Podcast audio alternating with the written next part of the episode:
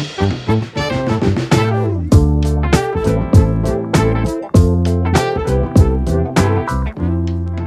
deň, poslucháči, zdraví vás Roman z relácie Startida podcasty, kam si radi voláme úspešných mladých ale aj musia byť úplne mladí, ale teda hlavne úspešní a inšpiratívni ľudia. Dnes sa nám podarilo dostať k nám do štúdia Michala Konrada, ktorý je veľký šéf kuchár, má za sebou bohaté skúsenosti a kariéru v jednej z najprestížnejších bratislavských reštaurácií Fuzu, asi aj slovenských. A teraz si pripravil niečo vlastné a rozbieha vlastný biznis. Takže Michal, vítaj u nás.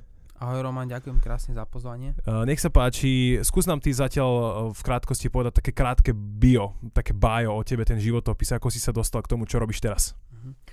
Tak keď začnem od toho útleho detstva, tak v podstate už keď som bol ako malý chlapec, 3 ročný, tak som mal blízko k tej gastronomii v tom zmysle, že starí rodičia chovali rôzne zvieratá domáce, pestovali zeleninu a všetky tieto plodiny a už ako ten malý chlapec som behal okolo deda a ja, ja už si to moc nepamätám, keďže som mal 3-4 roky, ale mama mi vravieva, že už vtedy som dokázal rozoznať, e, aké zrno treba dať sliepkám a prasiatkám a tak ďalej. Akože dedo ma k tomu e, učil a od malička som sa motal uh, okolo mamy v kuchyni. A... Prví zákazníci boli zvieratá, hej? Dá sa to tak povedať, hej. Dobre. A ako si zberal potom tie svoje už reálne kuchárske skúsenosti? Mm-hmm. Tak e, moja prvá reálna kuchárska skúsenosť bola, keď som mal 9 rokov. Vtedy sme e, v podstate mali, respektíve rodičia neboli doma a ja som zavolal všetkých kamarátov z ulice, že im idem spraviť karamel.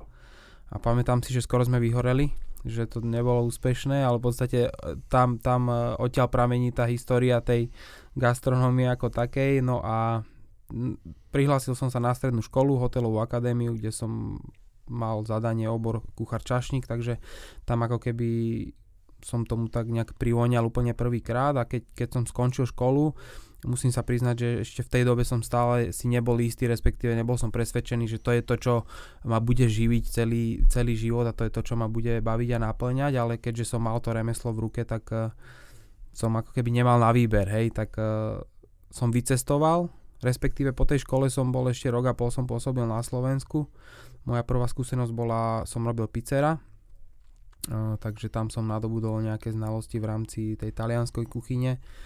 A potom... Si, si to vedel tak pekne vyhodiť potom? Uh, vyha- tam som sa až nedostal, musím sa priznať, ale zase uh, mal, mal som úspech v tom zmysle, že keď som nastúpil do tej pizzerie, tak na druhej smene bol kuchár, ktorý bol aj rodinný príslušník toho majiteľa. No a pamätám si, že, že keď som tam nastúpil, tak začali chodiť na tú moju smenu tí ľudia, aj akože tá rodina a tak ďalej, takže to bol ako keby taký, taký znak tej, toho úspechu v tom zmysle, že teda asi to robím dobre. A jedna vec je mať remeslo v ruke, že teda bolo ti dané nejaké, nejaké vzdelanie a druhá vec je ho mať v ruke a to je možno to, že máš nejaký talent. Ako si ho rozvíjal ty potom ďalej? No, potom ako som vlastne pôsobil na Slovensku ten rok a pol, tak som vycestoval na Cyprus na jednu letnú sezónu, kde v podstate sa robila medzinárodná kuchyňa, takže tam som ako keby nasával takú, také tie rozličné kuchyne a v podstate tak ako hovoríš, asi naozaj tam človek musí mať nejaký, nejaký, nejakú dávku potenciálu alebo talentu, ale vždycky ako keby mňa viedol a ťahal dopredu ten, ten šéf kuchár, ktorý bol zároveň aj môj mentor, že bol pre mňa svojím spôsobom idol a jednoducho som mal ambíciu ďalej stále napredovať. Takže bola letná sezóna na Cypre, potom som sa vrátil domov na necelé dva mesiace a hneď na to som vycestoval do Anglicka, kde som v podstate uh, pôsobil 5 rokov a bola to práve táto Ázia, kde ma v podstate tá Ázia uchvátila. Takže Ázia je ten obor, do ktorého si sa vybral, hej? Lebo tých kuchyň je nekonečne veľa a asi to, tých informácií, ktoré ty vieš v kucharčine akože dostať je stále ako na celý život, hej? Takže teraz tá otázka je, že či si ty vlastne špecialista len na nejakú istú kuchyňu, alebo si ako šéf kuchár zbieraš prehľady proste o všetkom. Tak e, čo sa týka ako toho zamerania v tom, v tom, v tom profesijnom hľadi, v, tom profesín, v tej profesijnej sfére, tak e, je to práve tá azijská kuchyňa, keďže tam mi najviac srdcu lahodí, ale e, vôbec sa nebraním iným kuchyňam a dokonca nachádzam akoby zmysel v tom to nejakým spôsobom kombinovať a používať treba tradičné talianské kuchyň, tradičné talianské suroviny a dať ich do tej azijskej podoby a naopak. Takže tak ako hovoríš, hlavne v gastronómii aj z môjho pohľadu sa človek učí celý život a, a každá tá kuchyňa má svoje čaro. Je pravda, že tá Ázia je hodne rozmanitá a pestrá, ale z každej kuchyne si dokáže človek niečo vybrať a nejakým spôsobom to kombinovať a tak. Asi ty skôr zastanca nejakých tradičných smerov, že toto je čistá azijská kuchyňa, alebo skôr ideš do tej fúzie?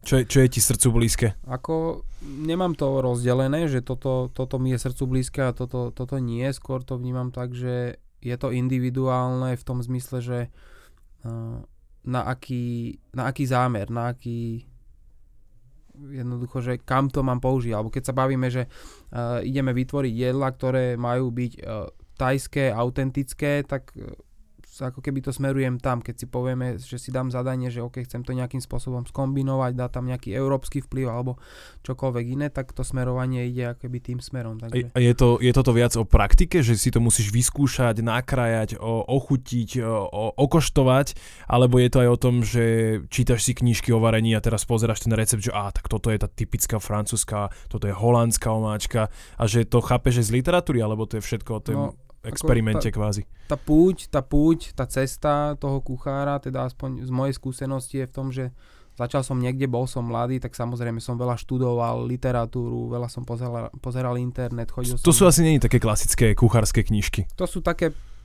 tak akože kuchárske, sú to profi kuchárske knižky, teda keď to môžeme takto nazvať, ale myslím si, že aj tebe by sa ľúbili napríklad. Mm-hmm. Hej, že... Sú tam obrázky? Takže sú tam pekné obrázky, pekné jedla. No. Takže samozrejme, že tá inšpirácia sa dá nasávať e, všade možne, no a potom už je to o tých skúsenostiach a o tom, že e, čo ten človek chce a dokáže s tým jedlom spraviť. Dobre, vrátil si sa späť e, z toho Anglicka a išiel si priamo do fúzu. Ak, aký, aká tam bola genéza? Genéza bola taká, že keď eh, sa mi končila tá 5-ročná perióda v Anglicku, v tom čase ináč možno aj je fajn spomenúť, že som mal možnosť eh, ísť do Nemecka. Tiež som v podstate dostal ponuku robiť šéf kuchára, ináč ja som ešte predtým bol tak, že eh, v tom kariérnom raste som bol zástupca, takže ako keby ten krok dopredu som mal, že buď pôjdem domov na Slovensko, rozbehnúť fúzu, alebo pôjdem do Nemecka, kde sa dá povedať, že v rámci tých podmienok som mal naozaj oveľa lepšie podmienky vytvorené, ale rozhodol som sa teda dojsť domov na Slovensku a myslím si, že to bola správna voľba. Ešte, ešte a... iba v krátkosti povedz ano. nám tú hierarchiu tej kuchyne. Aká je? To možno veľa ľudí nevie, ani ja úprimne, čo začínaš ako nejaký umývač riadu? No, tak keďže už som to remeslo mal ako na papieri, že som bol vyučený, tak uh, tento krok som mohol preskočiť. Aj keď uh, možno, možno mohol som sa kľudne dostať aj do tej pozície, že OK, musíš začať jak umývač riadu, to zase netvrdím. Ale hej, je, lebo... je to také typické, že umývač riadu, krájač cibule, potom už mm-hmm. môžeš ísť aj nakúpiť, alebo mhm. čo? Uh, myslím si, že je to typické vtedy, keď ten človek uh, nie je vyučený v tom, hej? lebo keď, keď si vyučený kuchár a hľadáš si prácu, tak sa uchádzaš o prácu kuchára automaticky, takže z môjho pohľadu by bol ako keby krok späť ísť robiť umývača. Dobre, tak povedz iba tie kategórie, aké aha, sú zhruba. Aha. No, Alebo na vrchu je teda... Áno, tak je, záleží to aj od toho, že aký druh je tej kuchyne. Tá azijská kuchyňa je taká, že je rozdelená na jednotlivé sekcie, studená sekcia, teplá, vok, dimsum, a polievky a tak ďalej. Ale v takej tej klasickej medzinárodnej kuchyni je to, že si komišef, to je v podstate ten úplne základný šéf, kedy robíš, dajme tomu nejaké šaláty a také jednoduché prípravy a potom postupne ideš na šéf de party, to už môžeš ísť troška aj ku panvičke, dajme tomu a tak, hej. No a tam je to ešte rozdelené, že demi chef de party a potom e, ideš junior sous chef, to je ako keby, že už ideš na toho zástupcu, ale si ešte troška krok vzadu, potom si senior sous chef a potom už ideš na ako keby head chefa. Takže head chef je tá najvyššia inštancia, kam sa teoreticky človek vie dostať, alebo teda, že ty máš na starosti celú kuchyňu. To, si, ma, to si mal asi aj vo fúzu. Uh, ako, ako prebieha tvoj deň vôbec, keď si, tak, taký, keď si v takomto zamestnaní? Hej, že Máš úplne, na starosti úplne všetko. Akože mám, ale tak tiež je to nejakým spôsobom rozdelené. Mám tým ľudí, na ktorých e, je rozdelená nejaká exekutíva.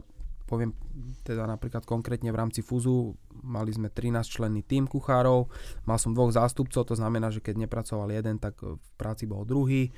No a každý kuchár mal na starosti svoju sekciu, kde bolo 5, 7, 8 jedál a ráno sa došlo do práce a každý si vlastne začal pripravovať uh, tú svoju, tie svoje, tú svoju sekciu danú. No a ja som samozrejme dohliadal popri tom na to, ako sa to všetko robí a bol som súčasťou toho týmu v tom zmysle, že aj ja som mal na starosti hlavnú sekciu, väčšinou to býva o tom, že tí kuchári, ktorí sú uh, na tých vyšších pozíciách, tak robia práve tú teplú kuchyňu, hlavné jedlá. Takže ja som si takisto pripravoval svoju robotičku a popri tom samozrejme, keď uh, sa tvorilo, tak sa tvorilo a v rámci fúzu to bolo ináč veľmi super v tom, že tam sa tvorilo takmer stále. Mám milión otázok. Moja prvá je, že chodíš a tak tým maličkom okošto, okoštuješ to jedlo, ochutnávaš to? Mm-hmm, väčšinou si berem lyžičku. aj keď, je, je aj... to na jedno použitie? uh, kuchyni to väčšinou býva tak, že máme také maličké mističky naplnené studenou vodou alebo teplou vodou, kde sú tie lyžičky, takže vždycky, keď sa použije, tak sa tam hodí a ona sa ako keby preplachne. Keď je tá voda špinavá, samozrejme sa to vyčistí, ale ako keby tak to funguje. No. Alebo keď sa dá do niečoho masného, tak tá lyžička sa samozrejme hodí do špinavého. Dobre, uh, ako funguje kreatívny proces uh, v takejto kuchyni? Prídeš ráno do roboty a povieš si, že hm, dneska mám chuť na niečo s koriandrom.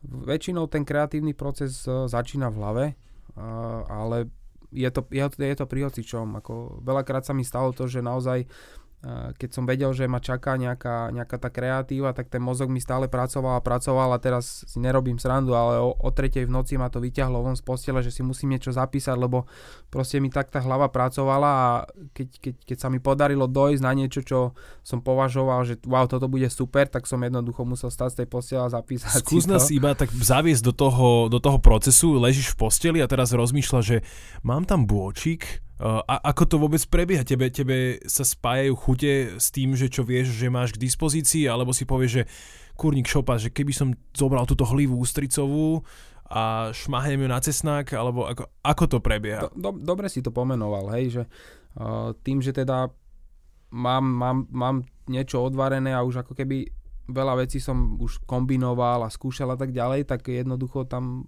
je to také, ako keby, ak neviem, keď matematik si spája rovnice, tak ten kuchár si nejakým spôsobom spája ingrediencie. Samozrejme, že človek sa odráža aj od toho, čo predtým robil. Poviem príklad, že OK, tak uh, mali sme teraz minulý rok na menu uh, kačacie, kačacie prso, tak uh, teraz ideme robiť nové menu, tak asi by bolo blbé dať kačacie prso znova, skúsme, skúsme stehno. Hej? A teraz už rozmýšľam, OK, že ako to môžem pripraviť? Budem to variť, budem to piesť, budem to konfitovať. Dobre, keď to budem konfitovať, aké korenie tam dám? Viem, používal som sečuánske korenie, bolo to na menu, skúsme niečo iné a jednoducho to tak ako keby kombinujem, hej, potom si poviem v rámci, v rámci tej re, takto ešte, aby som sa troška vrátil dozadu, že keď, e, keď tvorím to jedlo, tak vždycky sa snažím e, dbať na to, aby to bolo komplexné v rámci tých chutí, v rámci tých nutričných hodnôt a potom už sa odvíjam ďalej od tých štruktúr, to znamená, že akým spôsobom to bude upravené, tá daná surovina a samozrejme aj ten vizuálny vnem teda, aby bol, aby bol správny, takže dám zase príklad napríklad tú kačku, tak uh, si poviem, že ok, spojím ju s uh, variáciami repy dajme tomu, hej. A teraz viem, že mám, mám k dispozícii zlatú repu, mám k dispozícii čioga repu, to je taká pruhovaná, potom červená. A teraz si to skúsim ako keby rozmeniť nadrobne v tom, že čo z tej každej danej suroviny môžem spraviť, ako ju môžem pripraviť, aby, aby tam bola zakomponovaná vo viacerých textúrach, chuťach, to znamená, že viem si repu nastruhať, uvariť, viem si ju vysušiť, viem si ju upiecť, hej, a tak to nejak si dávam proste dokopy a potom to už tak ide samo. Ale prepáč, že ťa ešte som ťa prerušil, ale v tom tvorivom procese napríklad veľakrát sa mi stalo aj to, že jeden recept som uh, tvoril niekoľko týždňov a po tých týždňoch som si povedal, že asi to nemá zmysel a dal som ho ako keby do koša v úvodzovkách, hej. Mm-hmm. Niekedy sa mi stalo, že som dostal taký nápad, že wow, že toto bude tak super a za dva dní z toho bolo fakt, že super jedlo. Takže je to veľmi individuálne. No jedna, jedna vec je to vykreovať, uh, ty si riešiš ako, lebo ty si kvázi manažer kuchyne, ako šéf kuchár, nákupy, dodávateľov, aj toto je tvoja starosť? Na začiatku to bola moja starosť, ale viac menej po tom čase som to presmeroval na tých mojich zástupcov, aby som dokázal odkloniť tú exekutívu, tú, toho manažera, aby som sa dokázal venovať tomu kreatívnemu procesu, pretože aj v tom Anglicku to bolo o tom, že keď už som bol zástupca, tak ten šéf kuchár viac menej všetky tieto zodpovednosti premostil na mňa, aby on mal kľud aby si mohol robiť to, čo on potrebuje, takže... Nie je to trošku o tom, že jemu sa to už nechce riešiť a radšej si tam bude pekne skúšať váriť niečo? Akože možno to troška tak aj znie, ako určite je to pohodlnejšie presmerovať nejakú exekutívu na niekoho iného, ale keď už sa bavíme, že človek je proste v, tom, v, tom, v tej fáze, že jednoducho má pod sebou tých ľudí a on už si to odrobil v tej jeho kariére, tak si myslím, že je to, je to opodstatnené a je to také, také prirodzené v rámci toho chodu tej kuchyne. Dobre, uh, ešte taká otázočka. Uh, ty a koľko trvá tvoj deň? Hej, že ja si predstavím šéf kuchára ako človeka, ktorý asi musí prísť aj skôr do tej roboty a všetko si nachystať. A ja neviem ani vlastne, kedy ty končíš, lebo tie reštaurácie servírujú možno do, de, de, do 10. Hej? Áno. Tak taký, taký priemerný deň kuchára je 12 až 16 hodín denne. 7 ako, dní v týždni asi nie? Tak 5 dní v týždni. To je, ako, keď, keď pozriem na to fúzo, tak uh, napríklad keď sme otvárali reštauráciu, tak si pamätám, že som 6 mesiacov bol bez dňa voľna a ťahal som tam 14 ale Vyzeráš dobre. Mal som 26 rokov a absolútne vôbec mi to neprekážalo. Proste som mal taký drive, takú chuť do toho, že jednoducho som absolútne nehľadil na to, že Dobre, a kebyže to máme ohodnotiť aj z nejakej finančnej stránky, šéf kuchári sú dosť dobre platení ľudia, treba povedať. E, ja som kedysi zachytil informáciu o šéf kuchárovi z hotela Devín, to bola tiež relatívne a je mm-hmm. stále prestížná reštaurácia. Uh, povedz ty. Tak uh, je, to, je to opäť individuálne, tak tie platy keď môžem povedať, eh, tých, tých šéf kuchárov si myslím, že v rámci Bratislavy aj už Slovenska sa pohybujú od tých 2000, 2500, možno aj 3000 eur, možno mm. aj viac. Ale tak eh, tiež hovorím, že je to individuálne na baze toho, aká je, aká je tá spolupráca, aká je tá dohoda. Ty si bol spokojný s platom? Ja som bol spokojný, hej. Ako, pozri sa, ja ti tak poviem, aspoň ja to tak vnímam, že je jedno, koľko budem zarábať, ale vždycky mi 20 alebo 30% bude chýbať. Takže vždycky je na čom pracovať. Počkej, ale... tých 20-30% čo odvedieš štátu, či?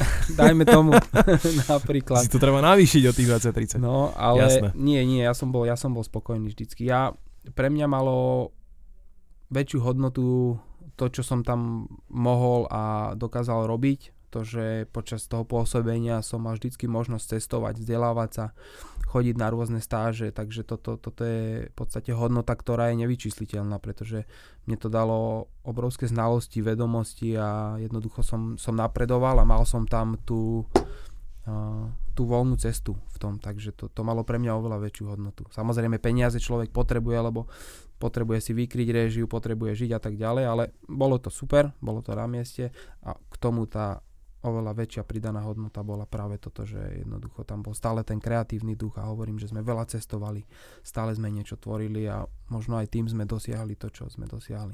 Dobre, uh, trošku som načal túto tému spokojnosti aj kvôli tomu, že ty si sa v istom momente rozhodol opustiť túto, poviem, veľmi stabilnú, prestížnú pozíciu, ktorú si mal a rozhodol si sa ísť uh, svojim smerom, uh, ako v tebe fungoval tento proces, kedy si si povedal, že wow, že idem to vybudovať na vlastnú pesť, lebo jedna vec je mať niečo, Uh, si spokojný, dobre zarábaš, baví ťa práca, si v prestižnej uh, reštaurácii, ktorá získala tie ocenia, neviem, či to dobre poviem, Gold and Milo? Gold and Milo, no. Áno, si tak fra- Milo, áno.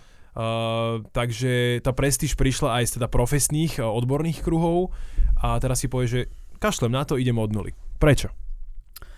Tak e, ono tam bolo toho naozaj hodne veľa a keď sa bavíme o tých oceneniach, napríklad ja som tam troška postradal to, že my sme, my sme to fúzu od začiatku smerovali k, k tomu, aby teda bola nejakým spôsobom výnimočná jedinečná a s tým je spiaté aj to ocenenie a troška sme postradali napríklad toho Michelina, že na Slovensku nebola ešte vlastne ani stále nie je aj keď je pravda, že potom už časom nejakým spôsobom tá vízia e, toho investora už sa nestotožňovala s tým, že teda OK, poďme na toho Michelina.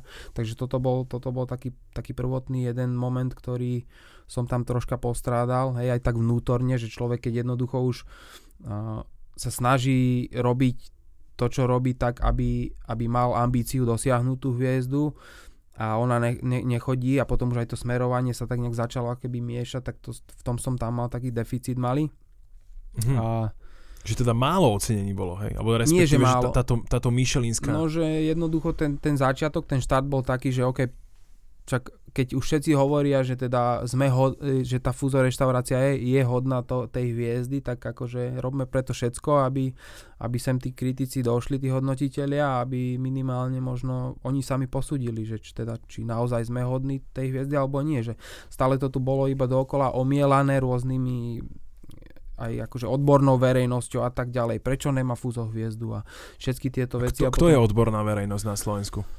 Tak rôzny v rámci tých eh, hodnotiteľov, či už to bol Gurmán alebo Trend, alebo aj keď sme sa ako stretli na nejakých konferenciách, tak eh, akože kolegovia, kuchári, hotelieri a takýto proste. Aj, aj, aj, aj čo sa týka našich hostí napríklad, veľa, veľa z nich, čo uh, boli cestovaní celosvetovo, mali odjedené, tak dokázali zhodnotiť, že stále nastávali do tej pozície, že jednoducho prečo nemáme hviezdu, hej. Že to bola taká ako keby... A, a čo preto treba urobiť, respektíve môžeš ty zavolať tých kritikov, alebo oni musia sami prísť a prídu nečakane, prídu ako zakamuflovaní za bežného zákazníka. Ako, mne sa to ťažko ja som to možno, Ja som to videl hodnotí. asi možno iba v nejakých francúzských áno, filmoch. Áno, hej, áno, tak... áno. No, aspoň z toho, čo, čo, čo nejak vnímam ja, je, je to o tom, že tá krajina musí byť zaujímavá pre ten BDKR, pretože aj oni sú nejaký typ organizácie, ktorá musí e, vykazovať nejaký zisk a tiež tá, tá energia, ktorú by investovali do toho, že sem dojdu, ich niečo stojí a asi Slovensko nie je zaujímavá krajina pre nich, keď, keď sem zatiaľ nedošli. Asi je možno za tým aj nejaká politika, určite peniaze, ale ja si nedokážem ako trúfnuť povedať, že čo konkrétne za tým je a prečo sem ešte nedošli. Uh-huh. Martin Labanc, prepač, keď ho môžem spomenúť, bývalý novinár z, z Trendu, koniec koncov tiež robí street food teraz, polná kuchyňa, tak on, on sa tomu hodne tak venuje, aj to tak rozoberá a on to tak tiež dobre popísal, takže keď ťa to zaujíma, môžeš, môžeš ho skúsiť ako keby nájsť na tých fórach a on to tam fakt veľmi pekne popísal, že Dobre. Prečo? Dobre, uh, zatiaľ teda sa nepodarilo okay. žiadnej slovenskej reštaurácii získať túto Michelinskú hviezdu. Um, aby sme sa vrátili z tejto malej tematickej odbočky, bavili sme sa o tom, že si teda odišiel, mm-hmm. bolo to aj teda Áno? Prepač, takže to, to, bol, to bol jeden taký, taký nejaký deficit, ktorý som, ktorý som pocitoval a po tých, po tých uh, ono to začalo po tom 7. roku, keď uh, už som uh, mal takú potrebu, že som chcel, chcel jednoducho niečo, niečo nové, niečo iné zažiť, hej. A a v tom fúzu to bolo super, že dobre, stále sme tvorili, cestovali sme, skúšali sme nové veci a tak ďalej, ale po tých 7 rokoch už to po mne, už to u mňa bolo ako keby stále to rovnaké a stále dokola a, a proste som mal pocit, že to potrebujem nejak, nejak posunúť, nejak zmeniť. Ako tá, tá fáza toho rozhodovania bola takmer 2 roky, rok a pol, takže tiež som ako keby dozrieval a dával si určité veci dokopy a jednoducho som si povedal, že je asi čas sa pohnúť ďalej a začať od začiatku. Asi si mal teda najzaujímavejší stereotyp. Chodíš, testuješ, várič a podobne. Uh, rozhodli ste sa ísť teda do vlastného biznisu. Uh, môžeme to nazvať aj biznisom. Samozrejme, každá kuchyňa musí generovať zisk, okrem toho, že produkuje fantastické kreácie, výborné jedlo a všetci sú spokojní, ale bez tých peňažkov to asi nepôjde. A ako ste vyriešili financie? Ja viem, že ty máš ešte dvoch partnerov áno, o, spoločne, áno. takže dokopy ste traja. Dokopy sme traja, hej. No my sme to riešili veľmi jednoducho. Povedali sme si, že dáme dokopy každý uh, po 20 tisíc, takže sme mali taký základný budget tých 60 tisíc a uh, teraz, že čo s tým? Taká Dobrá otázka. Prvotná ambícia bola mať kamennú prevádzku. Aj sme riešili viacero priestorov, ale zlyhalo to na tom, že ani jeden z tých priestorov nebol v úvodzovkách dokonalý, lebo asi nič nie je dokonalé, ale ako nebol vyhovujúci po všetkých tých stránkach a samozrejme aj ten budget, budget bol taký obmedzený, že ak by sme chceli, tak s odretými ušami by sme nejakým spôsobom dokázali otvoriť, ale išli by sme do, do slabej sezóny, lebo to bolo v novom roku, január, február sa bavíme.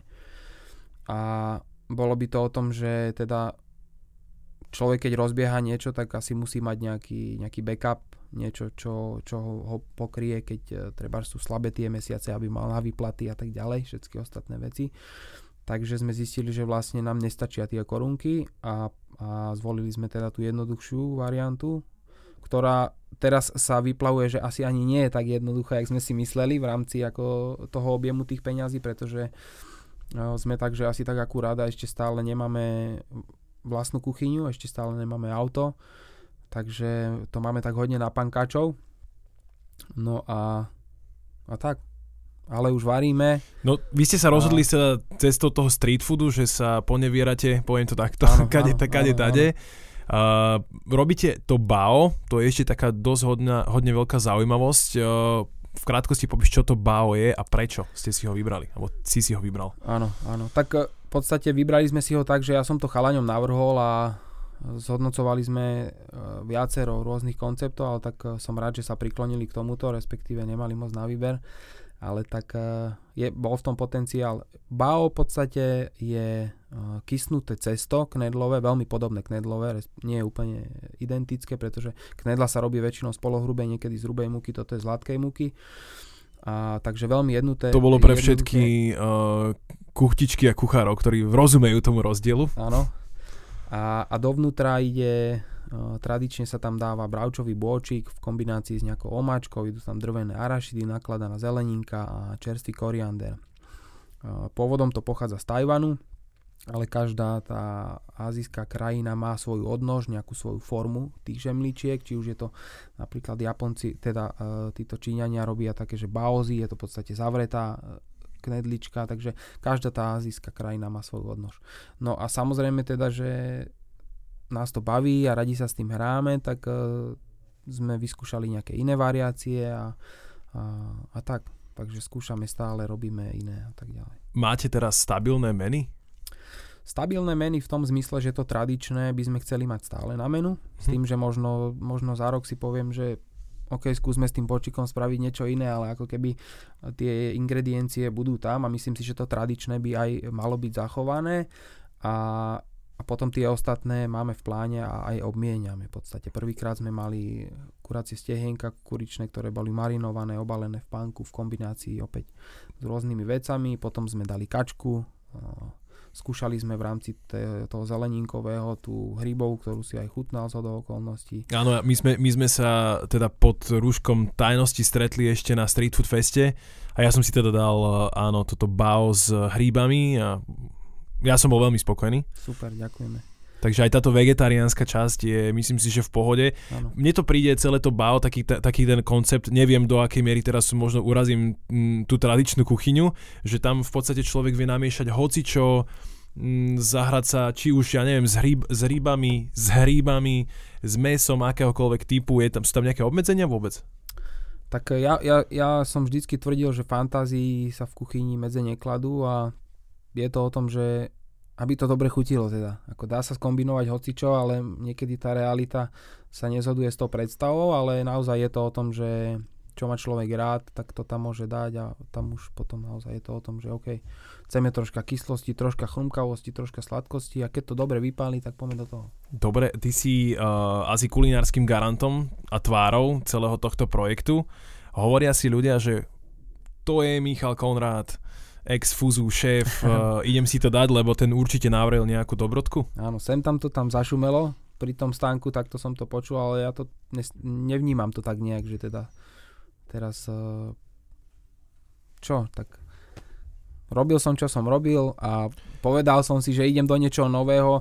Veľmi som sa na to tešil a aj mám z toho veľkú radosť, lebo som si povedal, že je to aj pre mňa výzva v tom zmysle, že idem od začiatku, začínam niečo nové, ale naozaj idem od začiatku a a, a to ma veľmi teší, takže nejak to nevnímam v tom zmysle, že teraz ma ľudia budú zaraďovať, že aha, toto je on, toto musí byť také a také. A má to istý marketingový potenciál, toto, toto celé zoskupenie. Uh, ty, nová kuchyňa, nový startup, tvoja tvár. Áno, áno. Využívate to nejak? Alebo ak, aké uh, marketingové cesty ste si zvolili na tento štart? Ja chápem, že je dôležité sa sústrediť na ten produkt a teraz áno, sa ho šperkovať, áno, ale áno. A ako sa hovorí, že keď o mne ľudia nebudú vedieť, tak si určite hej, nekúpia hej, to, čo hej. ponúkam tak eh, my sme v rámci toho marketingu sme ešte v takých plienkach, keď to tak môžem povedať, lebo nemáme nikoho, kto by nám to robil. Zatiaľ sme to tak, že je to, je, je, riešime to po vlastnej rovine. Máme ten Instagram, máme Facebook a to je asi tak všetko v rámci tých komunikačných kanálov, ale ja môžem povedať, že aj zároveň poďakovať vesmíru, že nám to zatiaľ takto nadelil, že tí ľudia v rámci tých médií a v rámci toho šumu okolo toho sú sami zvedaví a tak jak aj od teba som prijal pozvanie dojsť sem porozprávať o tom, tak zatiaľ to bolo fakt v tom, že teda keď sa písal nejaký článok, tak nás oslovili tí ľudia, lebo boli zvedaví, že teda niečo nové sa deje a ja pevne teda verím, že to pôjde v týchto šlapajach. A ľudia, ktorí to okoštujú na ulici, ako na to reagujú? Ja používam slovo okoštoval, ale si ochutnať je to najsprávnejšie. Pražďak uhoď. Pražďak uhoď. Ako na to reagujú teda normálni ľudia? Tak e, dobre, ako má, máme dobré ohlasy, samozrejme, že je 100 ľudí a 100 chutní, takže vždycky sa nájde niekto, komu to možno nebude lahodiť, kto možno tam nájde nejaký element, ktorý práve ten mu tam nechutí, ale tak uh, asi sa nedá vyhovieť úplne každému, a, ale vo všeobecnosti to má úspech zatiaľ. A ja načem Jasné, poklopme si, načem iba takú možno trošku drzú tému, že uh, tá cena je relatívne dosť uh, vysoká, hej, aj na to, že vlastne dostane to človek to jedno bao. Ja, som, ja som si to dal. Uh, a určite mi to stačí ako na to nájdenie, ale ten, ten Slovák možno potrebuje taký ten pocit toho, toho sitého nájdenia, ako keď si, ja neviem, dám tie párance, to ano, je proste jedna veľká hu, hutná vec, ktorú si dám a u, idem umrieť. Hej.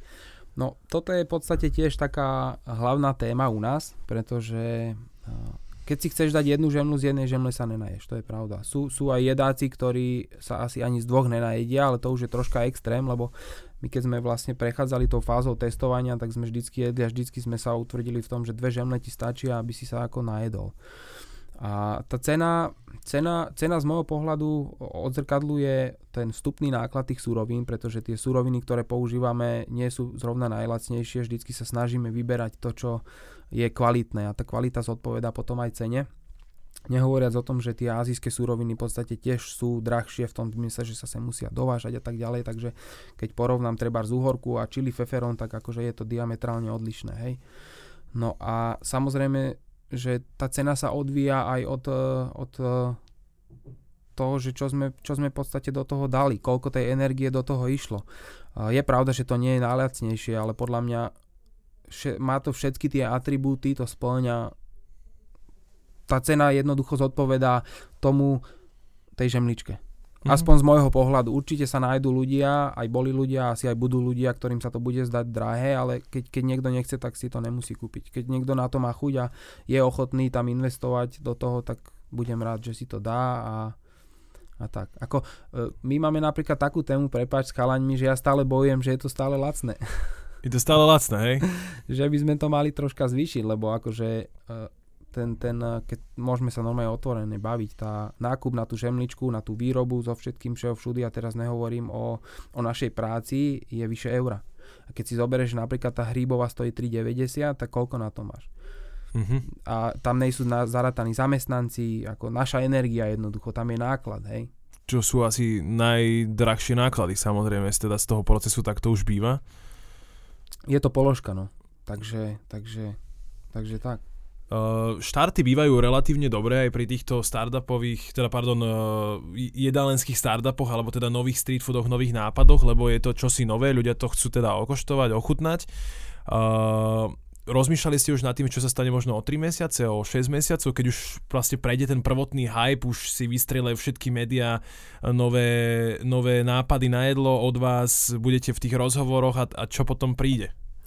Tak ja pevne verím, že tá kamená prevádzka tá kamená prevádzka no. a plánujete už teraz v týchto momentoch niečo s tým? Tak zatiaľ je to, zatiaľ je to v takom uh, sleeping mode, pretože tým, že sme toto rozbehli, tak nám to dosť ako keby bere energiu a nemáme ani nejaký impuls, ale tak uh, uvidíme, že čo nám tá, tá, tá budúcnosť blízka prinesie a pokiaľ sa nám, nám podarí našporiť nejaké korunky na to, aby sme to vedeli spraviť, tak ideme do toho. Pokiaľ dojde nejaký zaujímavý investor a budeme sa vedieť e, nejakým spôsobom dohodnúť, tak aj to je ako keby cesta, takže, takže ja pevne verím, že v blízkej budúcnosti bude tá kamenná prevádzka, pretože ten stánok je super, je to parádne, aj, aj sa teším teraz na túto sezónu, budú rôzne festivály, podujatia, takže si to pochodíme, väčšine mladí a tak ďalej. A už, už je niekde isté, že kde budete možno? Určite bude Pohoda, Grape, Uprising a tak, teraz ideme sobotu na Trnavský rínek, takže sa rozcestúvávame, no. Ale hovorím, že ako aby, aby som nejakým spôsobom ten svoj pohár spokojnosti v rámci tej kreatívy a v rámci tej angažano, angažovanosti naplnil, tak tá kamenná prevádzka tomu zodpovedá. No. No, to je, to je tvoj cieľ. Uh, je sranda počúvať, lebo ty aj, aj napriek tomu, že si kvázi obratil svoj profesný život úplne na ruby, že chodil si na jedno miesto, a... varil si rôzne veci, teraz kvázi robíš uh, jednu vec na rôzne spôsoby, ale chodíš na rôzne miesta s tým, je to asi úplne iný štýl fungovania, si ty s tým si stotočnený zrazu, že wow, že nevadí, aj toto je život, nemáš asi tú stabilitu ani trošku, vieš. Tak vieš čo, ako, nie je to úplne až tak v rámci, v rámci uh, tej mojej uh, práce, pretože uh, popri tomto mám priestor na rôzne hostovania, rôzne, akože ma oslovia ľudia, že chcú treba prerobiť nejaké menu, alebo tak. Teraz som sa vrátil zo Starej Lesnej, kde som hostoval koncom mája bude hostovanie v, v Boca Buona, v Parkin. V júni budem v Zlatom kľúčiku v Nitre, takže ako keby stále mám možnosť e, tej tvorby, a tej kreatívy, čo, čo je super, lebo kebyže mám robiť len tie žemle, tak asi by som bol troška smutný z toho. Uh-huh. A to je super, ja som, ja som si myslel, že teda idete naplno, ale ak tam zostáva presne čas na takéto veci, tak je to super takto kombinovať. Ja som tiež zástanca toho, že ak sa to dá, tak uh, treba takéto veci a možnosti využívať. Uh, ešte taká otázka, rozmýšľali ste možno dať nejakou fúziou so slovenskými surovinami alebo takými tradičnými, ja neviem, brinzové bao, s eh, oravskou slaninkou, s pážitkou alebo s ďumbierom. s ďumbierom. s ďumbierom. Musel no, som to tam povedať, jasné. to je také pekné slovenské slovo. Super.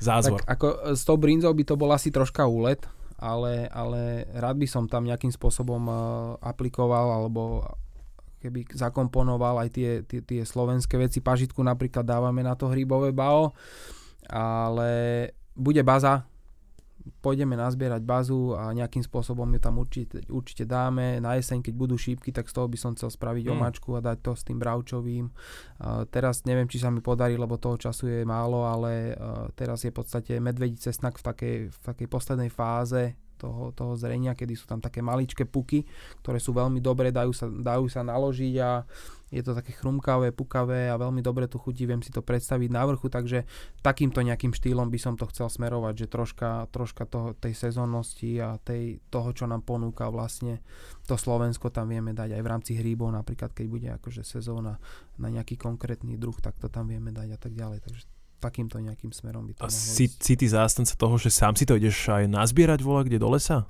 To je ten lepší prípad. Hej, pretože uh, z môjho pohľadu je to krásne, keď človek môže ísť do toho lesa, jednak on nasaje tú energiu a tú atmosféru a o to väčšiu váhu to má, že sám si to môže nazbierať a doniesť tam. Samozrejme, že teda keď sa bavíme o tom štvorňovom street foode a mám tam mať 80 kg hrybo, tak asi sa mi to bude ťažko zbierať v tomto smere, ale, ale určite je to akože super, keď tam je tá možnosť. Keby si to zhodnotil, si spokojný zatiaľ s doterajším výsledkom tejto činnosti novej? Som spokojný, hej, zatiaľ. Dobre, všetko ide v pohode aj, aj poviem, ja neviem, po finančnej stránke to je vždy také trošku risk, že to človek robí vrázky, kde si v pozadí. Tak za, zatiaľ to vypálilo celkom fajn, ale hovorím, že ešte stále sme v tej fáze, že nie sme sebestační, nie sme, nie sme samostatní, takže uh, väčšia časť toho zárobku ide do tej investície. Takže ešte to nie je o tom, že sa vytešujem, alebo že viem, že teda si budem môcť dovoliť nejakú dovolenku, ale skôr je to o tom, že ešte stále sme na tej ceste toho rozvoja a vývoja a ešte to chvíľu potrvá. Tak je obdivuhodné, že dokážeš e, vziať tú odvahu do hrsti a pustiť sa do niečoho nového. Samozrejme, nie vždy to je úplne takto jednoduché a je obdivuhodné, že si za tým všetkým stojí, že takto aj presne má byť. E, na záver, ešte aby som ti dal možno nejakých pár takýchto otázok, takých možno nejakých rýchlych ak môžem, prepáčte, prerušiť ešte, aby som poznamenal iba k tomu, čo si teraz povedal, že Nech sa páči. ono je super, že sme v tom viacerí a že jednoducho tá, tá exekutíva celá nestojí na mne. Hej. Ja som tá kuchynská zložka a chalani sú tí, ktorí proste jeden rieši iné exekučné veci, druhý rieši tabulky a tak ďalej. Takže ako keby spolu traja tvoríme dokonalý tím ktorý jednoducho, je, tá exekutíva je rozložená. Samozrejme, že po tej finančnej stránke to nie je až také zaujímavé, ako by to bolo, kebyže som treba sám, ale nedokážem si predstaviť, že by som toto, čo teraz vlastne robíme a kde sme sa dostali, že by som nejak sám dokázal uplácať. Takže v tomto je to super, že je nás viac. Tak hovorí sa, že kopec veľkých projektov začalo v malom. Ja pevne verím, že toto bude tiež nejaká možnosť. Mňa by práve, dobre, teraz budem taký kvázi zákazník vizionár, že páčilo by sa mi, kebyže prídem do tej reštiky a viem, že wow, že síce pred mesiacom som to bao mal, alebo pred dvoma týždňami, ale teraz si ho dám s týmto, s týmto, s týmto, že mňa hrozne baví na tom jedle tá variabilita. Mhm, Keď si to mhm. človek vie kombinovať a tu si dám koriander, tu si pridám ešte takú špeciomáčku, čo si niekto možno nedá, lebo mu nechutí a podobne. Takže ja... To je dobrý impuls, díky. Na, naozaj, akože dobrá myšlienka, lebo v podstate to bao je o tom, že dobre, dostaneš na tanier niečo, čo má 5-6 komponentov a ideš ho papať. Teraz si mi vnúkol myšlienku toho, že bude bao tanier, kde to bude pekne rozložené a ty si to môžeš nakombinovať. Napríklad, vieš, že v podstate sa s tým sám vyhráš, takže díky. Dobre, dúfam, že potom môžem prísť okoštovať nejaké to bao. Kurník, sem tam mám nejaké dobré nápady Super, pri tých super. ľuďoch, čo sem prídu. V každom prípade možno také tradičné otázky k záveru. E, Koľko cibule ty nakrájaš za jednu minútu? Tak e, našťastie už sú na to stroje, že to tam hodím a mi to naseká, ale nikdy som si to tak nemeral, Tak keď poviem, že úprimný. 3-4 cibule? No, tak hádam 3-4 by som dal. Dobre. Možno aj viac. Môžeme si to niekedy vyskúšať. Na, najbližšie sem pozveme uh, a budeme krájať cibulu. Dobre. Uh, kečup alebo tatarská omáčka? Kečup. Kečup. Je, je, je to ale v kuchárskej branži také, že ha, ty barbar. Tak e, boli aj vo fúzu ľudia, ktorí si pýtali kečup a pečivo a keď sme ho mali, tak ho dostali, takže ja to tak nevnímam. Ako... Prečo? Veď keď e, to niekomu chutí, nech si to dá. Ja Dob- si ho tiež sem tam dám. Dobre. Je niečo, čo ti nechutí? Uh, je jedno jediné jedlo, ktoré keď uh, nemusím, tak si ho nedám, ale keď som hladný, tak ho zjem a je to segedínsky gulaš. Čože? To je obľúbená, obľúbené jedlo, kopec ľudí. To je, čakal som, že povieš nejakú brutalitu ako jahňacie vnútornosti v polievke alebo niečo takéto. Tak uh, Seged. segedínsky gulaš. Ako paradoxne kapustnica mi napríklad veľmi chutí, ale ten segedínsky guláš jednoducho nejak. Možno mám nejaký komplex z detstva, ktorý si nepamätám, ale fakt eh, proste to je také, že... Niekto, niekto na ulici u vás uh, varil segedin a musel si ho jesť potom týždeň. Možno to bolo tak. Čo je tvoj kryptonit, čo, čo mu nikdy neodoláš, keď to vidíš, že toto si musím dať? Máš také? Tak ja som, ja som taký, taký freak na sladké. No, ja, Čo, ja čo hodím konkrétne si môžeme predstaviť pod tým? Cukrovú vatu, wafle, Čokoľvek. Aj, aj, aj uhorku s práškovým cukrom. uharka s práškovým cukrom. Uvidíme to u vás na menu. Uh, asi nie, ale vyskúšaj to doma, uvidíš, že to šlape. Ja som mal napríklad taký nápad, kurník, dúfam, že teraz neprezradím veľmi veľa, že čokoládu spájať s takýmito vecami, lebo je to podľa mňa veľmi dobré a môže to byť aj S zdravé. uhorkou myslíš? Či? No, uhorka alebo Aha. mrkva a normálne to treba No, zabaliť no. do čokolády. No. Kurník, nech mi je Boh svetkom, že som to povedal dnes v tomto vysielaní, ak mi to niekto zoberie, tak sa nahnevám. Uh, možno ešte taká jedna otázočka. Máš nejakú takú svojskú kombináciu chutí? Uh, poviem. McDonald, hranolky so zmrzlinou. Toto je taká vec, ktorá sa už ťahne nejaké 10 ročia. Že či, či ty máš niečo takéto netradičné, že si dáš, mm-hmm. dobre, Mhm. uhorka s cukrom sa blíži, Hranolky so zmrzlinou, tam som sa ešte nedostal, ale akože takto z brucha ma nič nenapadá, okrem tej uhorky asi, no. Čo, Mhm. čo, čo môže byť také? Súhlasíš uh, s jedným francúzským kuchárským príslovím, že uh, aké sú tri tajomstvá kuchyne? Maslo, maslo a maslo? To je v rámci francúzskej kuchyne a je to pravda, no. A v, sú ešte nejaké iné tajomstvá, napríklad v azijskej kuchyni? Chili, chili a chili. Čili, čili a čili. Takže treba si poriadne život okoreniť. Tak. Uh, Michal, ja ti veľmi pekne ďakujem, že si k nám prišiel. Takto sa porozprával o jedle. Už je asi zhruba čas, že by sme aj na ten obed mohli skočiť. Uvidíme, kam nás to zavedie. Milí posluchači, prajem aj vám pekný deň a Michal, tebe ešte raz uh, prajem veľa úspechov a ďakujem veľmi pekne, že si k nám prišiel a porozprával takto veľmi otvorene. Ďakujem veľmi pekne, Roman, za pozvanie. A teda, kto Aj by chcel, tak môže Bao najbližšie vyskúšať na tom Trnavskom rinku. Nech sa Sobotu. páči, uh, to bude už túto sobotu, Túto sobotu. Čo je, povieme dátum. mm, 11. mája alebo 15. až 17. opäť v Bratislave pred starou tržnicou. Opäť v Bratislave pred starou tržnicou. Priatelia, nechajte si chutnať uh, dobrú chuť k obedu a potom sa vidíme v stánku Bao Brothers. Do počutia. Ďakujeme.